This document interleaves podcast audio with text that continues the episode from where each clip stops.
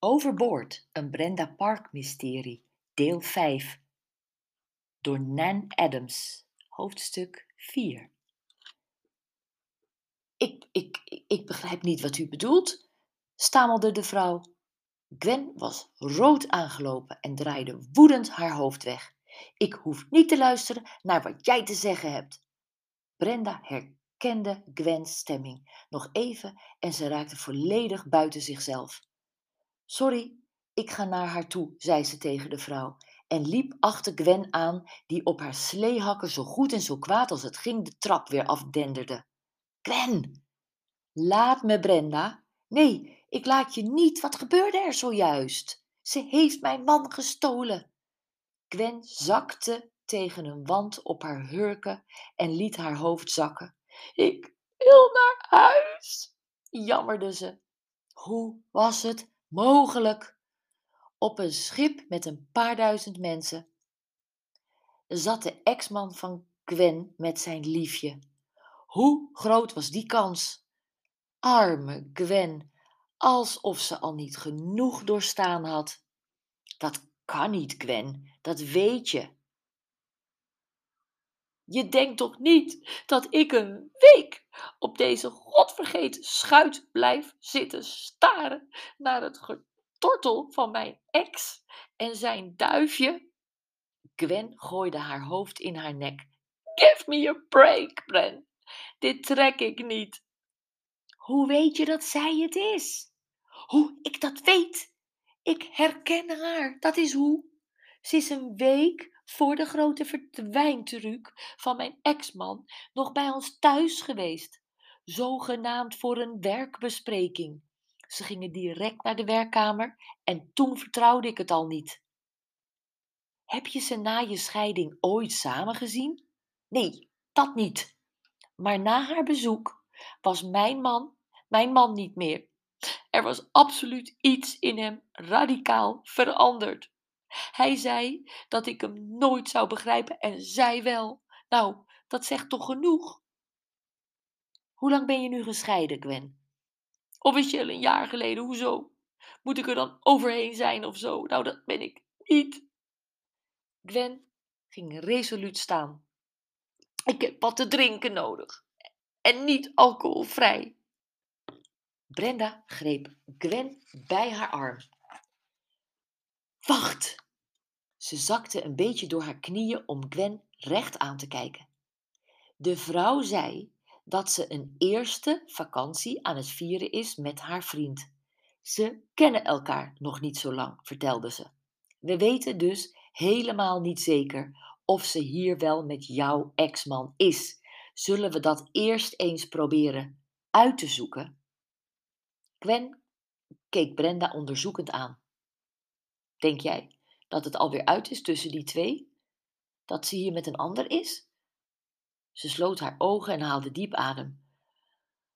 Oh, Bren, ik wil hem zo graag nooit meer zien. Ik kan het niet aan om hem gelukkig te zien met een ander.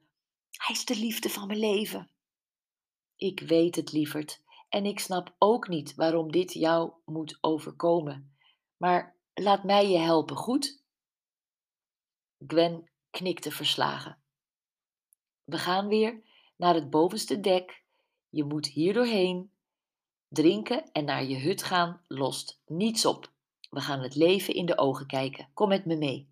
Het moment dat we het zeegat uitvaren, maken we maar één keer mee. Als de vrouw er nog is, praat ik met haar, oké? Oké. Als een dood vogeltje liet Gwen zich door Brenda meevoeren naar Jules, Sophie, René en Victoria. Er was niet veel over van de flamboyante vrouw die zojuist nog geroepen had dat ze de koningin van de wereld was. Opgelucht stak Jules haar armen naar Gwen uit en omhelsde haar. Daar ben je gelukkig weer. Wat was Jules toch een schat.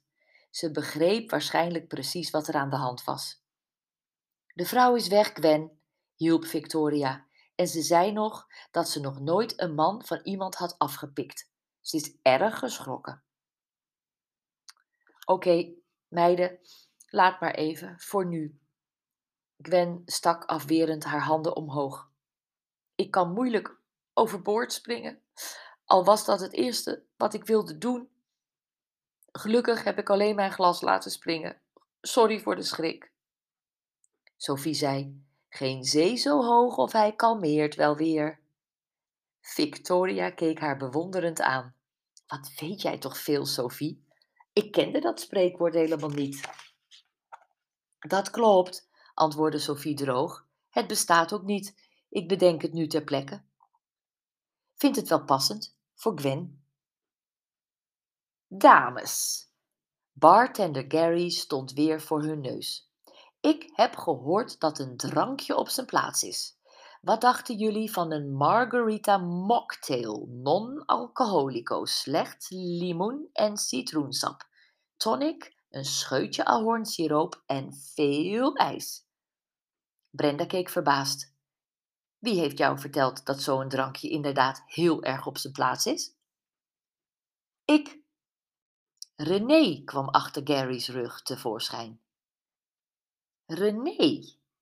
Brenda keek haar dankbaar aan. Stille wateren, diepe gronden René.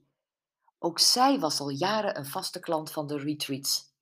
Puur, trouw, empathisch, ze was dol op René, die zichzelf een trotse slankie noemde. Single life and no kids. Als ze niet oplette, dan leek het alsof René er niet was. Ze ging altijd haar eigen gang. Haar scherpe observaties hadden Brenda al meerdere keren gered. Brenda, iemand kijkt naar onze tassen op een luchthaven. Of de ober maakt de tafeltjes schoon met hetzelfde doekje als waarmee hij de stoelen schoonmaakt op een terrasje.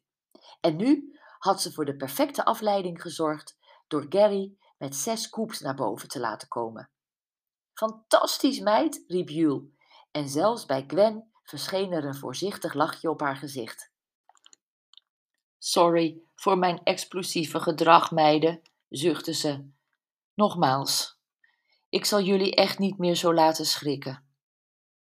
Het schip voer Hoek van Holland voorbij. Gwen was nog maar net uitgesproken of een stem klonk door de luidsprekers. Dames en heren, ladies and gentlemen, here we go. Het volgende moment klonk er een vrolijke muziekstuk en barstte boven hun hoofden in de wolkeloze lucht een spectaculair vaarwel vuurwerk los.